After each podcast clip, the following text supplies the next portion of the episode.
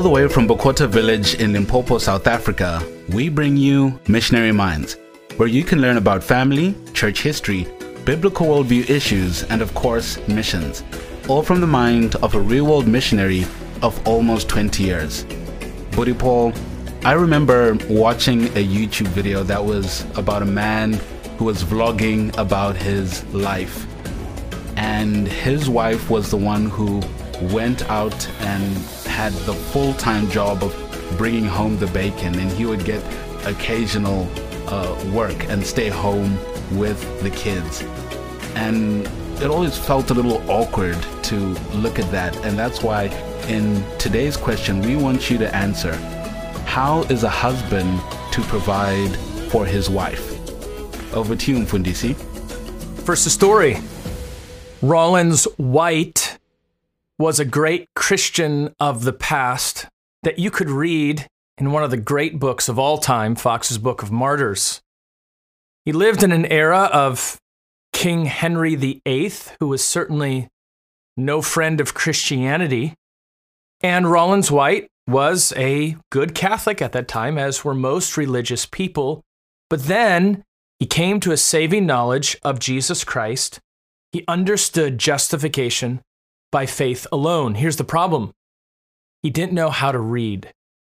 So now he's a Christian and he's being withheld from understanding the greatest book of all time. So he sends his son off to school to learn how to read.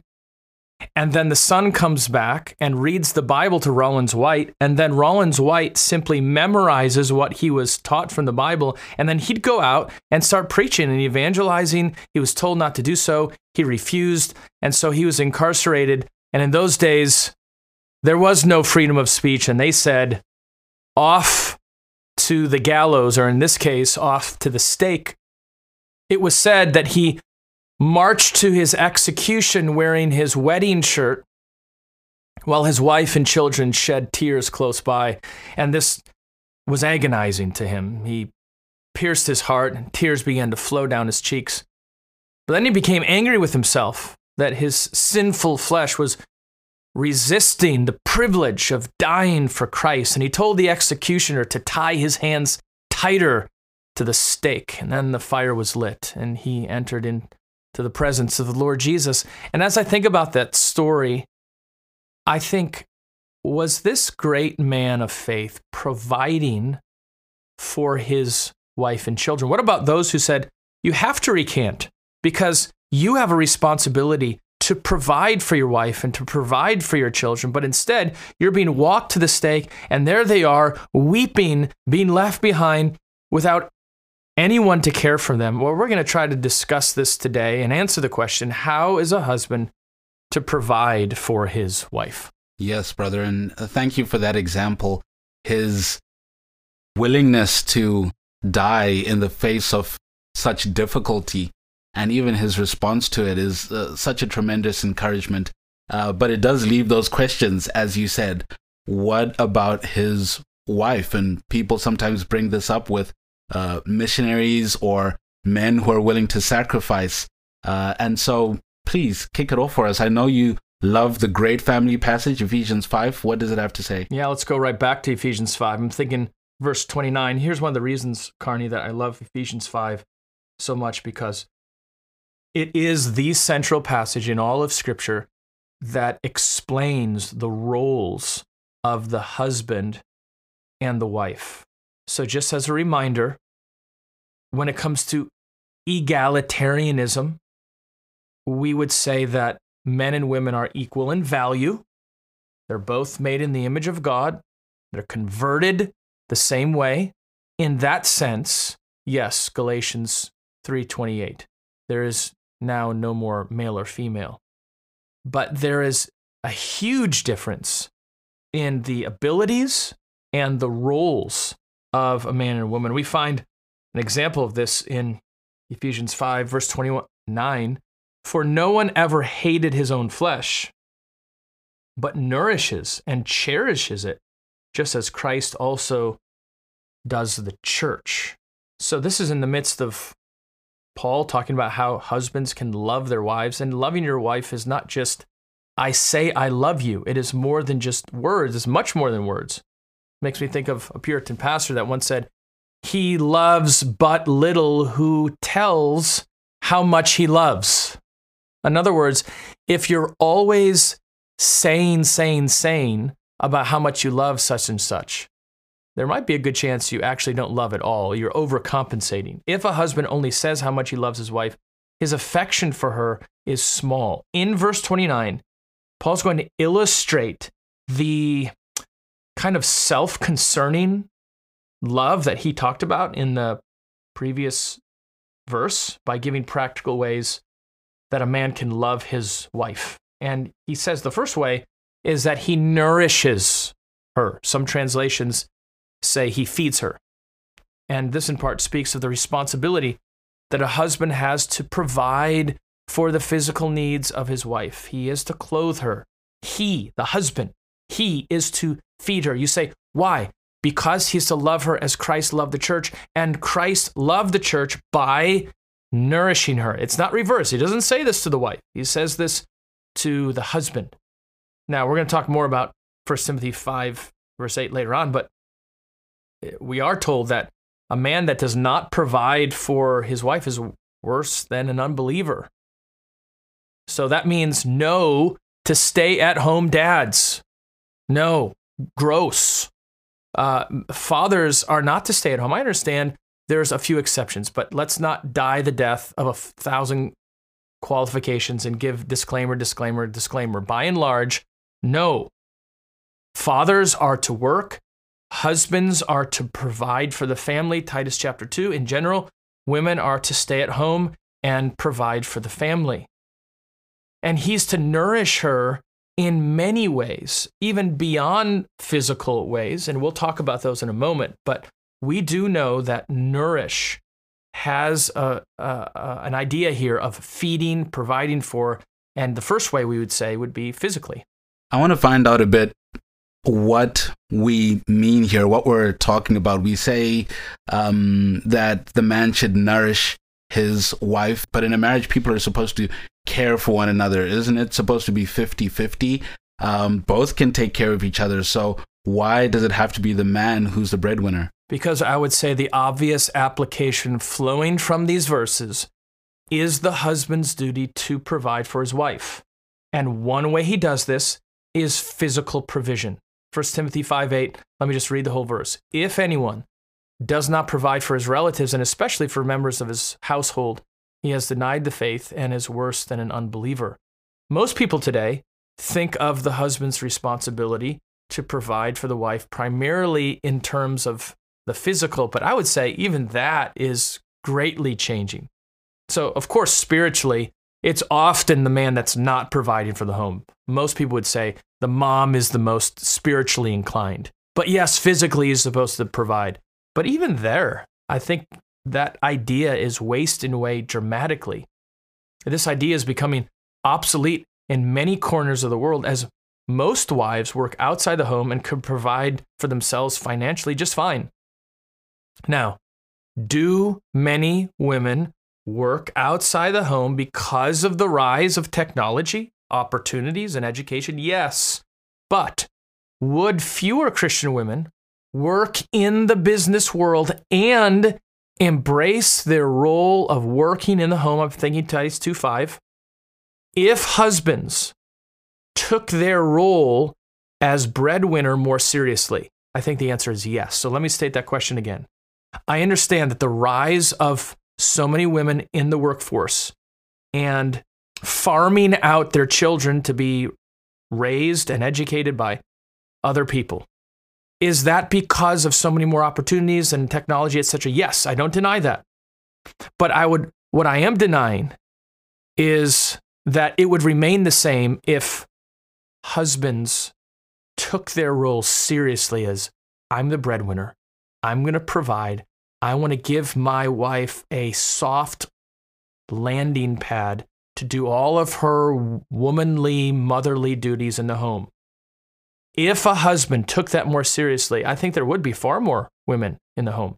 That is, I think there would be a lot of women who would say, actually, I'm forced to work. I really don't want to. And when I say work, I hesitate even saying that because women are always working. My wife is a stay at home mom, uh, educated in medicine, uh, went to one of the best uh, medical schools uh, in the country, Vanderbilt University, worked in ER, etc. So she works far more now than she did then in the emergency room, but that is caring for our children. Paul is clear that one of the chief ways a husband cares for his wife is that he nourishes her by putting food on the table and clothes on her back. If the cupboard is bare, in other words, the burden is not 50 50. The burden lies on him. Now, the passage doesn't say he enriches her. It doesn't say they must have a two car garage or a gym membership. It means he simply provides what the family needs, which is another reason far less women should be working outside of the home. He nourishes her. Thank you for that, brother. And as you were saying it, uh, I have to say this: uh, a meme came to mind when you're speaking about your wife and how much she works now and how much mothers actually work in the home. Mother's Day recently, there's this meme where a husband is saying, "Hey, honey, I hired some help so that you can get a bit of a break on Mother's Day."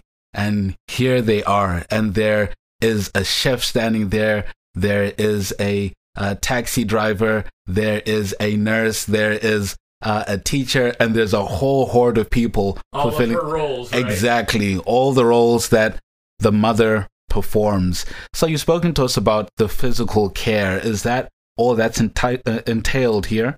No, I think of the second word nourishes would entail spiritual help as well, but then you have the second word cherishes. That word cherishes means to warm, uh, Paul used this word in describing himself as a gentle nursing mother that was taking care of his children. And these words combined, I would say nourishing and cherishing, combined to describe the physical and emotional way a husband is to provide for his wife.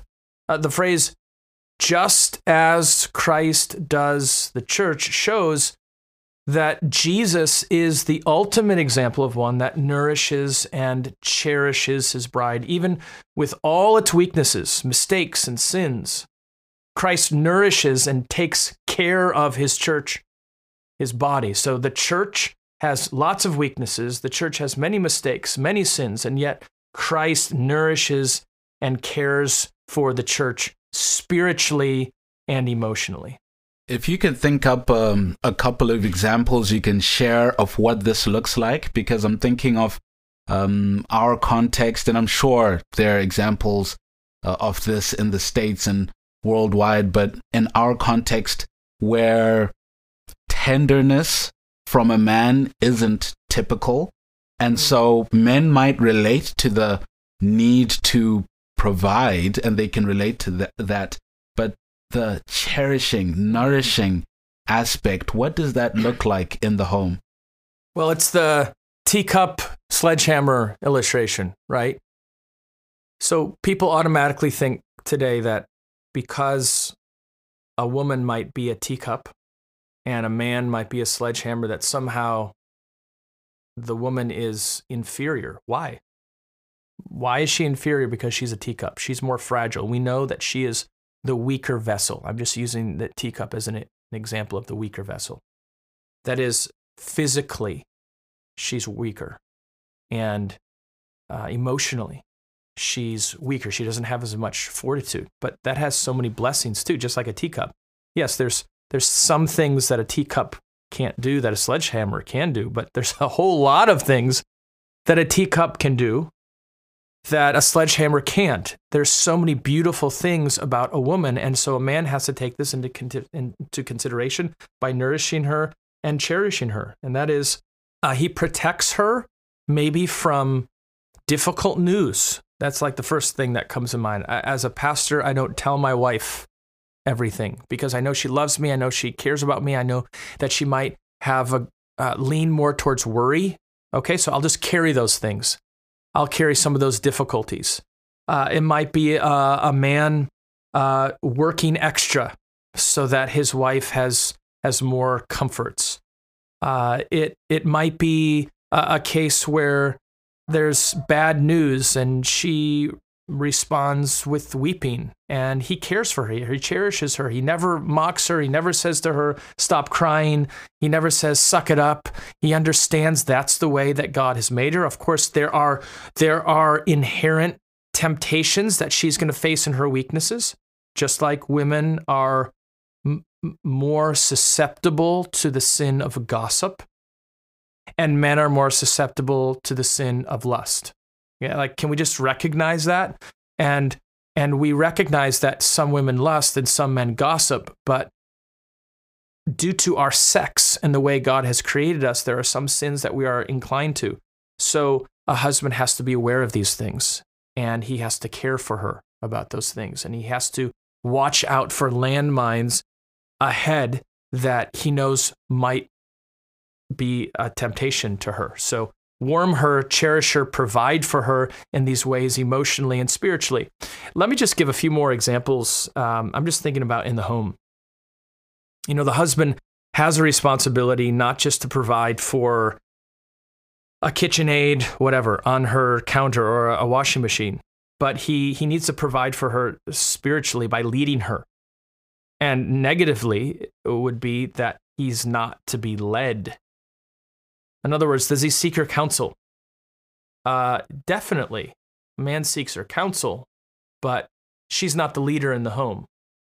Uh, does he favor joint decisions with his wife? Absolutely. I've made very few decisions unilaterally in our home. There's been a few times that I have, and I think they were the right decisions. In other words, she said A, I said B, and we couldn't agree, and so we went with B. Uh, but rarely does that happen. So, yes, seek her counsel. Yes, make joint decisions. Um, is, is he willing to change his mind when her wisdom is superior than his in a particular matter? Absolutely. So, we just had this project. I sent out a, a project to uh, a man the other day. Actually, it was last night.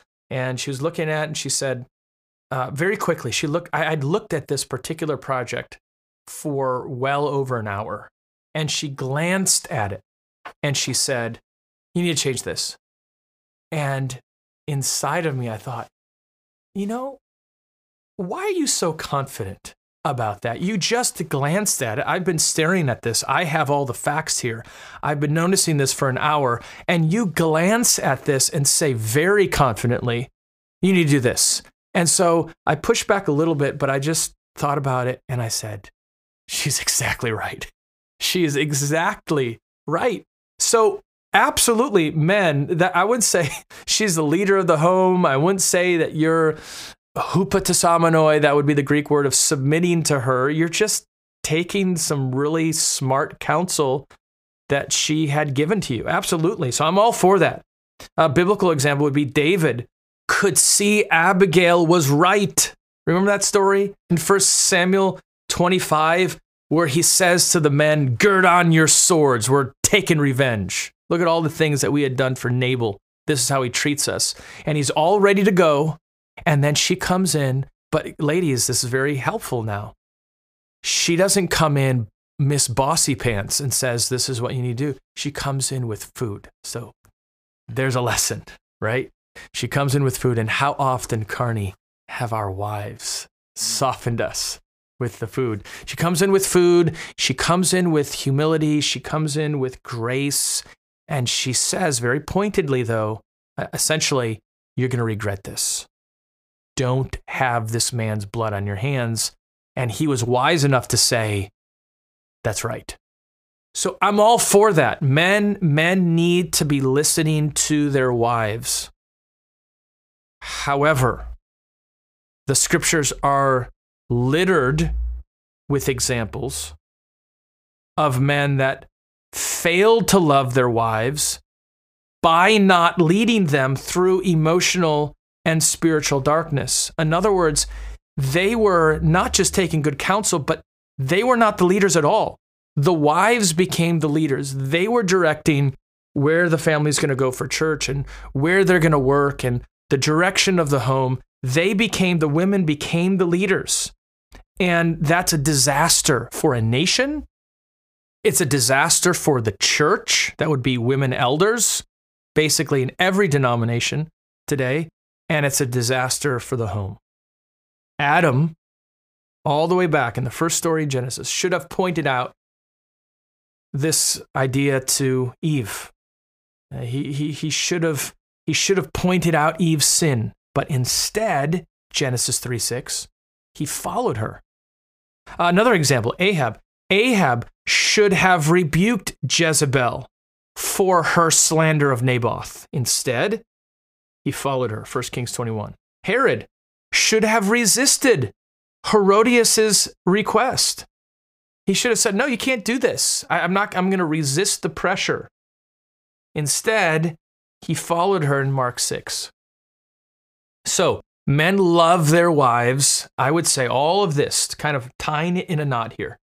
Men love their wives by leading them emotionally and spiritually. Of course, I put the disclaimers, right? We take their advice, we listen to their counsel, we make joint decisions, but we lead them. And when men and when husbands and when pastors allow themselves to be led, they abdicate their responsibility and thus disobey the commands of this passage in Ephesians 5. The fact that there are so few good examples of this in Scripture, of male leaders leading their homes, really points to the difficulty of the task. And you speak of men leading their homes and not following their wives, listening to, but not following their wives.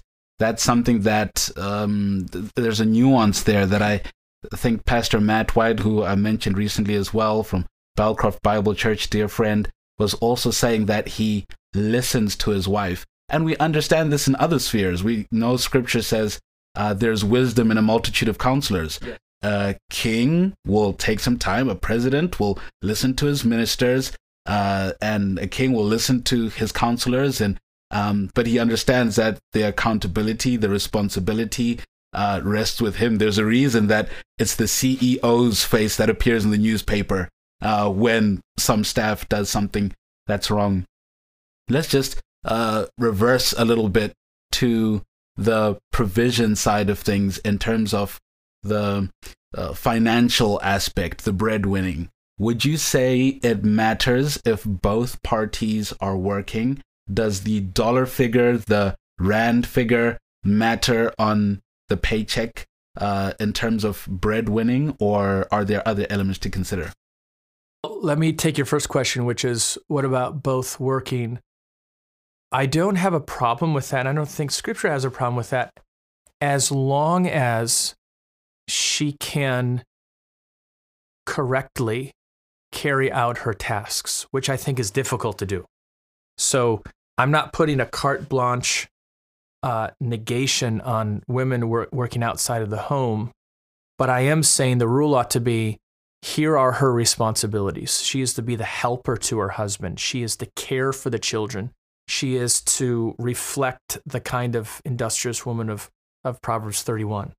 Now, can she do all of that and you know, be a fourth grade teacher or work at the bank, etc. I would say rarely can she do that.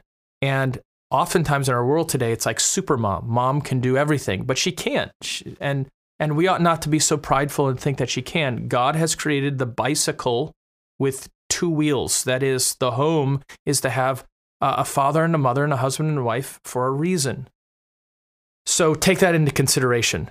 Now, um, when it comes to payment, hey, there's going to be women who make more money, but the the the husband needs to take the lead as far as where the family is going, the direction of the home, how the finances are are being used. But even there, all of it is so often a, a joint decision. I was just thinking the other day, what would I do without my wife and our powwows that we're consistently having? And everyone knows in our home, I say to my wife, Come, uh, let's talk about this. Come, let's talk about this. Let's talk this through. There needs to be joint decisions, but in the end, the man is the leader. And thank you for addressing that uh, first question. I never put a question mark on it, but I love how you just slid in there and answered it. Uh, so you're saying there that the dollar figure doesn't uh, doesn't matter as much as the man taking charge, taking the leadership role in. Well, what do you mean by the dollar figure? Are you are you saying the man earns 10,000 rands, the wife earns 30,000 rands? Does that matter in but are you saying what what is their situation? Are they do they have children at home? Are they single? They are uh, they have children at home. Um and with you mentioned technology earlier, so it could be some online job that the wife is doing or maybe she has a business that is flourishing whereas the man is in a uh, a role that doesn't flourish as as much. Well, I would say in that situation, and I know of situation. In fact, I'm even thinking of a couple right now in South Africa where she had an excellent job as a lawyer,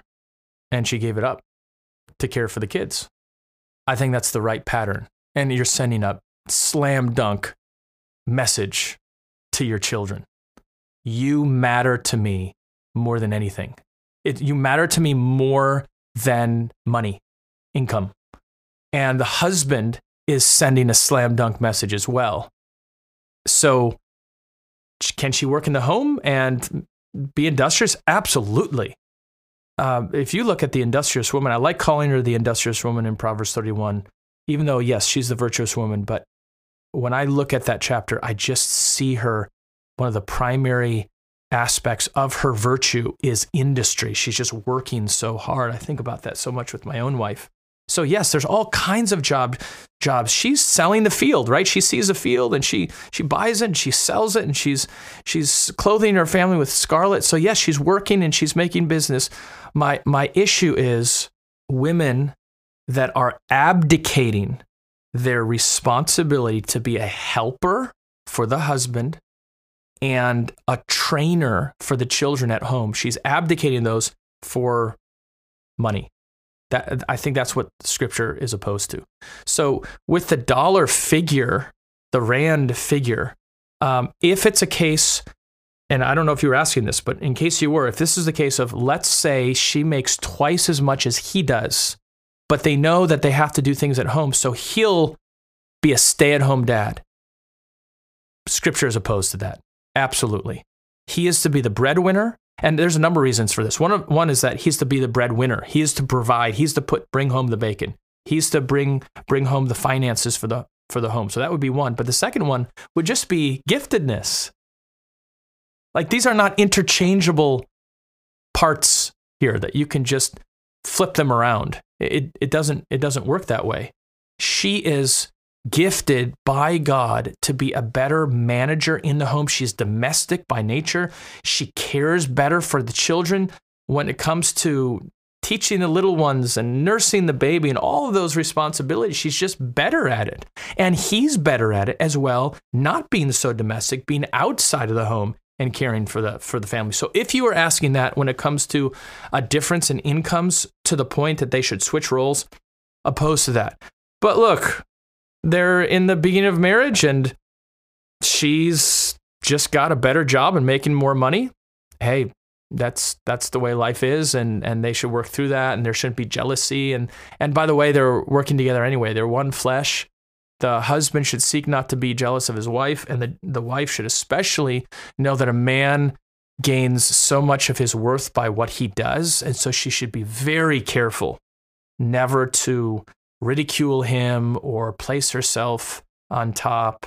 Uh, my wife does just such an excellent job of, of that in so many ways with me, knowing that I'm the the chief financial provider of our home.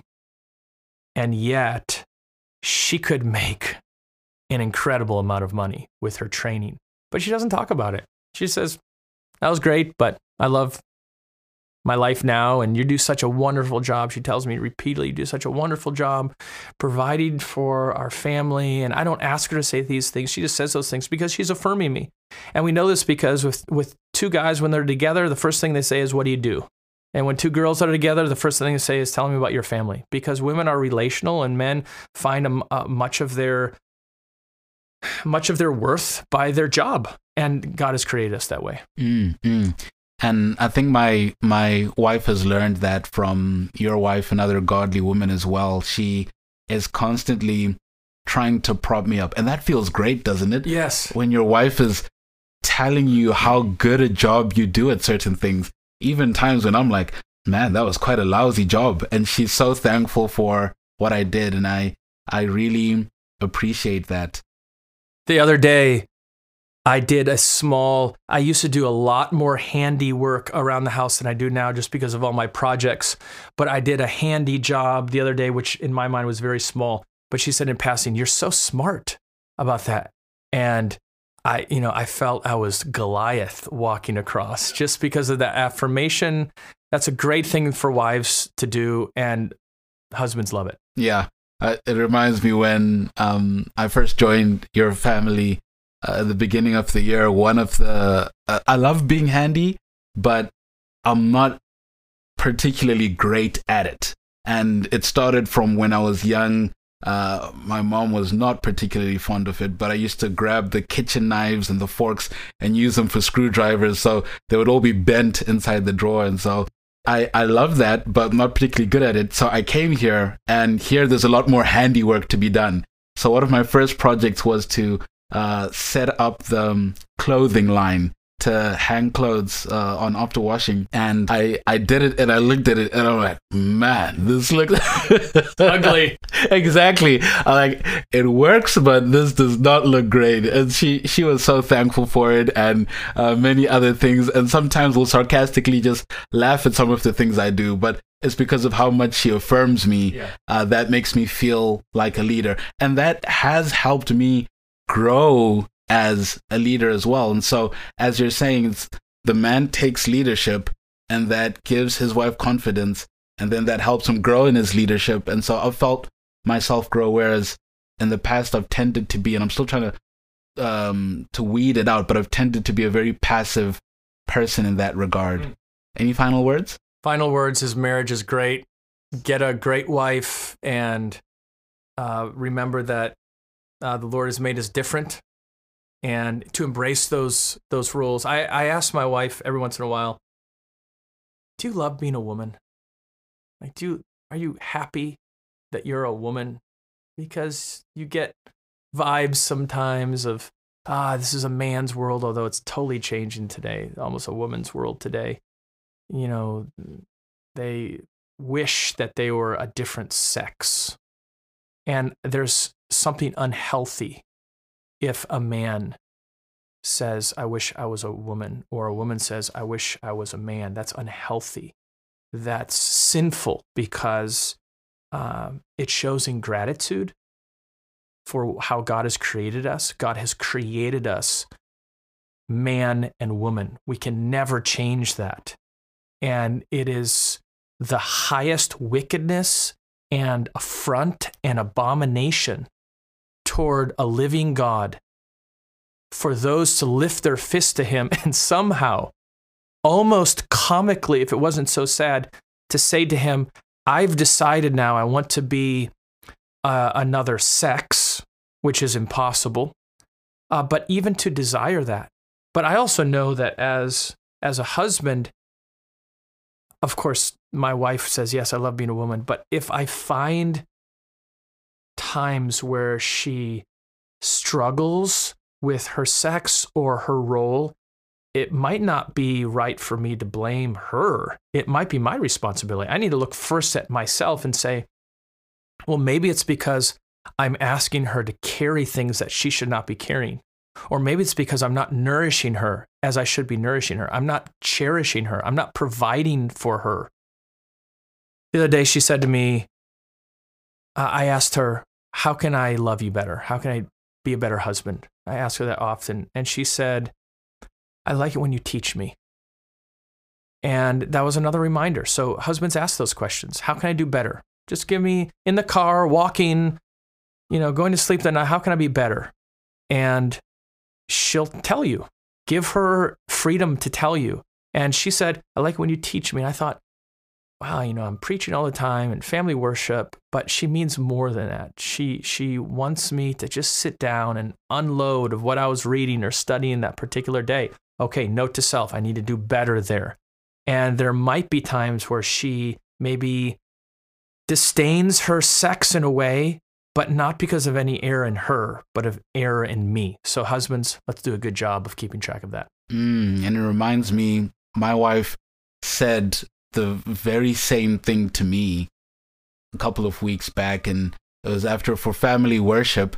Uh, I was trying to exercise that sort of leadership and providing spiritually that we're speaking of in the podcast, and so I tried to, in a sense, teach her as if I was giving a sermon based on my uh, private devotional time during the week. Uh, on and that was our family worship, and she treasured it so much. And despite how much she knows and how well she's been taught by spending time with the Cantrells and with your family, she's constantly trying to place herself under. And so the reminder that I have to do my part and provide the man she needs for how, for her to feel safe in that. But uh, at this point, I'll say that it's been a treat, to Mfundisi. To our audience, if you've enjoyed this podcast, please be sure to rate it and subscribe to keep posted with more upcoming content. Feel free to share this episode with someone who might find it interesting and submit any questions you may want answered in a future podcast. You can email those questions to paulschlehlein at gmail.com. You can also visit betweentwocultures.com for other resources like this. I'm your host, Yamikani Katunga, and until next time, that's it from Missionary Minds.